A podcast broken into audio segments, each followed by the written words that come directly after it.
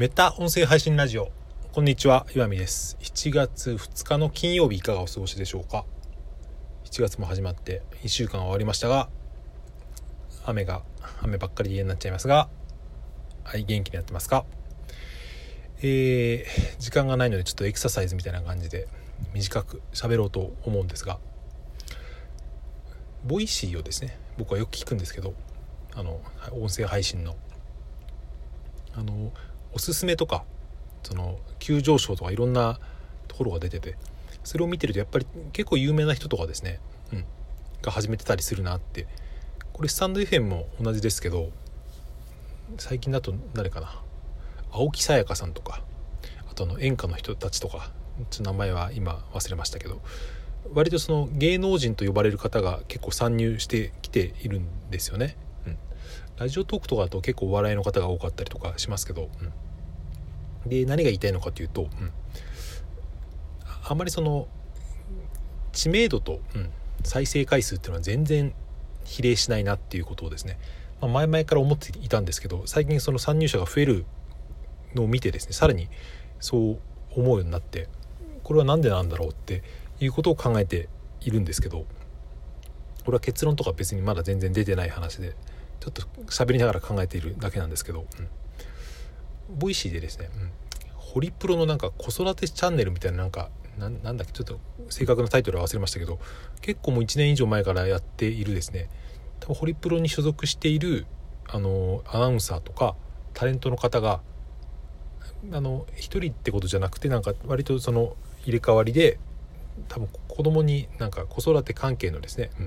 まあ、E テレ的な多分内容をやっていた記憶があるんですけど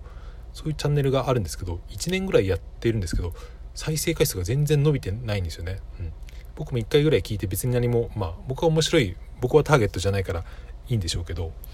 でも本当に一番聞かれてる再生で、えー、400何再生とかボイシーは数が見れるんであれですけど、うん、普通に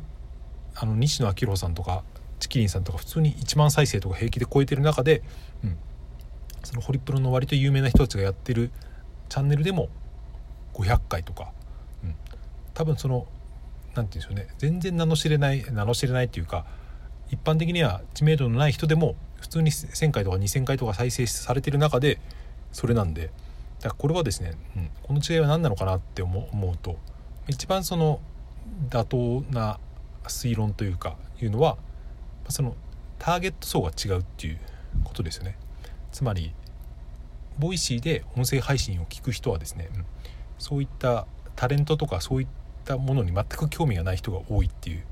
ことだと思うんですけどでホリプロで言うとですね伊集院光さんってあの民放のラジオだとめっちゃ数字取れるっていうかですね、まあ、ラジオの帝王みたいな呼ばれ方をしてますけど僕も TBS ラジオ普通に仕事中とかあの深夜のラジオとかも聞いてましたけど、うん、例えばですね伊集院光さんが Voicyに参入してきたとしても僕はですねそれが普通にぶっちぎりで1位を取るっていう絵はあまり見えないんですよね。うん、同じ音声配信だし音声だしラジオなんですけどでも TBS とかあの民放ラジオだとすごく視聴率を聴取率を取るようなタレントさんでもあの Voicyというプラットフォームに入ったらですねおそらくそんなになんていうかあれはつかないんじゃないかなって思うんですよね。それは別に伊集院さんだけじゃなくて例えば何でしょうねラジオで、えー、人気のある人だと、あの爆笑問題とかちょっと全然思いつかないですけど例えばダウンタウンだろうが例えば Voicyに参入してきたとするじゃないですか。うん、でそれで何万回も再生されるかなと思うとですねなんか僕はどうやらされないような気がするんですよね。まあ、これは本当にただの仮定の想像ですけど、うん、だからこれはですねうんそのタレントの人気とそのターゲットが合わないっていうことっていうよりもやっぱり音声配信を聞いてる人たちのその層がですね結構特殊なんじゃないかっていう、まあ、僕も含めてこれを聞いてるあなたも含めてっていうことですけどなんじゃないかなって思ったんですよね。うん、だから誰かが言ってましたけどそう音声配信で一番相性がいいのは読書だっていうことを言ってて、うん、多分読書率が高い層と音声配信を聞く層っていうのはですねかなり似通っていると、うん、だテレビとかは割と対極に YouTube とかもですね対極にあるし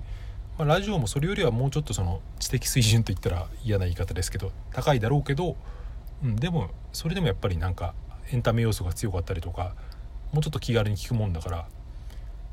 音声配信をわざわざ自分で選んで聞く人っていうのはやっぱりもっと学習欲というかなんか知的好奇心が強かったりっていう人が多いと思うんですね、あ、そういうことなのかなと思ったっていうそんな話でした。はい。素敵な週末をお過ごしお過ごしください。さようなら。また来週。